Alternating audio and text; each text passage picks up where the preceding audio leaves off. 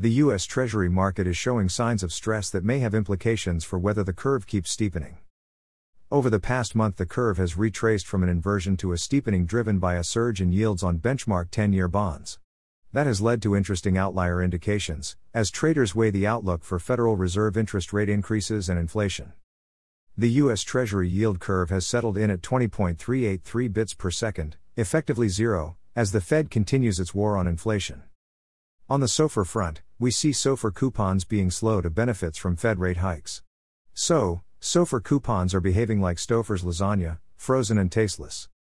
On the other hand, mortgage rates continue to soar on expectations of Fed rate hikes. Meanwhile, CoreLogic revealed that March 2022 home prices were still sizzling at 20.9% YI. So, it's official. The Federal Reserve is best exemplified by former Yankee slash Mets first baseman Marvelous Marv Throneberry.